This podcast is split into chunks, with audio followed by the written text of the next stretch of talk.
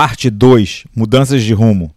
Capítulo 17 Pedro se despedia do pai e da mãe com beijos e abraços bastante demorados, apesar de estar relativamente atrasado. Se não conhecesse tão bem os hábitos da dona Lígia, seria capaz de jurar que as ininterruptas e repetitivas recomendações maternas que sempre se davam quando ele já estava dentro do elevador, prestes a sair, teriam dessa vez o propósito específico de fazê-lo perder o voo. O curso de extensão que faria no Rio de Janeiro não duraria mais que oito semanas, mas a relação de Pedro com a família vinha se mantendo muito próxima nos últimos seis meses, sobretudo depois que Luísa foi apresentada e oficializada como sua namorada, ganhando status de membro familiar. O mais incrível para Pedro foi surpreender a irmã durante a despedida com os olhos úmidos e uma certa tristeza meio envergonhada. Pedro não fizera as contas, mas estava certo que nunca na história de sua vida tinha passado tanto tempo sem um desentendimento sério com ela. E puxando pela memória, refletiu que nessas últimas semanas não chegaram sequer a ter um desentendimento menor. Quando a porta do elevador finalmente fechou, Pedro ainda teve tempo de ouvir as recomendações finais de sua mãe. Nada dessas coisas de esporte radical. Você quase me mata do coração quando mandou aquela foto dependurado numa asa delta na última vez que você foi ao Rio. Pode deixar, mãe, fique tranquila que eu vou me comportar direitinho, gritou Pedro de volta. Pedro olhou para o relógio enquanto descia o elevador e verificou que faltavam exatamente uma hora e quinze minutos para partir do seu voo. Como iria passar quase dois meses no Rio de Janeiro, levava uma mala relativamente grande e pesada e teria que chegar no aeroporto com antecedência suficiente para despachá-la, apesar de já ter feito o check-in pelo seu smartphone. Luísa já devia estar na sua portaria, ou aguardando no carro da irmã que deixaria os dois no aeroporto.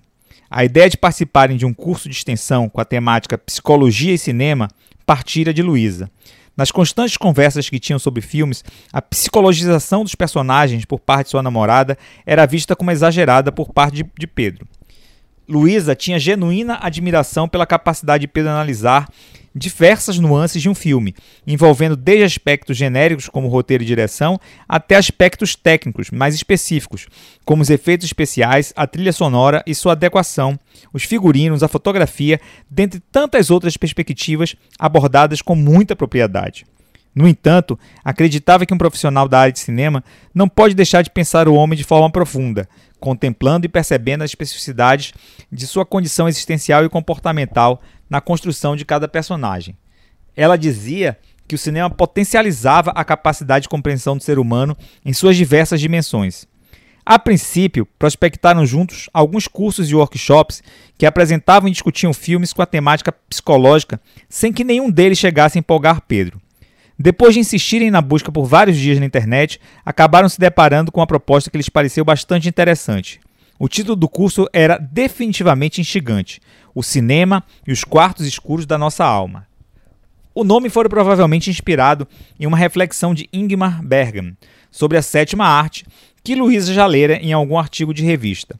Numa frase genial, o cineasta sueco enaltece a potencial relação prospectiva que se estabelece entre os filmes e os nossos sentimentos, usando a metáfora do quarto escuro para se referir às camadas mais profundas e menos compreendidas do nosso psiquismo.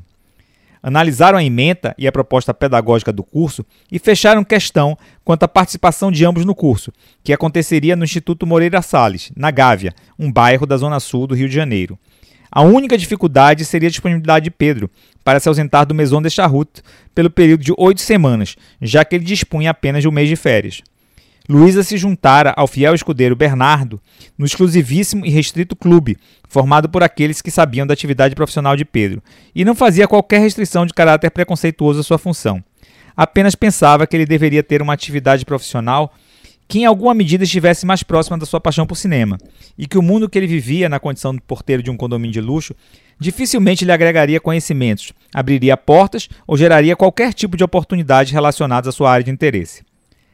Pedro concordava com Luísa, mas estava meio que apegado à ideia de que deixaria emprego apenas quando tivesse recursos suficientes para pagar o curso de especialização e a sua estadia no local de sua realização. Agora, no entanto, pensava-se o impedimento à sua participação no curso que escolhera com Luísa não seria o empurrão que lhe faltava para sair do Maison de Charrute e iniciar a construção de uma nova trajetória profissional, mais próxima à sua área de formação resolveu conversar com Nelson, o administrador do condomínio, sobre a necessidade de se ausentar por um período de dois meses, mas intenção de manter sigilo em relação a seu status familiar e sua formação tornava a conversa muito difícil. A ideia era pedir uma licença não remunerada para o segundo mês de ausência, pela necessidade de fazer uma viagem, mas tinha baixa expectativa de que, apesar da boa vontade e da amizade de Nelson, esses fossem suficientes para viabilizar o seu pleito. Para sua surpresa, no entanto, dois dias depois, Nelson, com um imenso sorriso no rosto, disse que conseguiu dar um jeito e que ele poderia antecipar em caráter excepcional um segundo mês de férias, que Pedro só faria jus três meses depois. A consideração ao seu pedido e, sobretudo, a confiança nele depositada surpreenderam positivamente Pedro. No final do dia, quando foi agradecer a Nelson, ele lhe contou em caráter sigiloso que fora conversar sobre seu pedido com o Heitor, o síndico, na presença incidental de Murilo, presidente do Conselho Fiscal.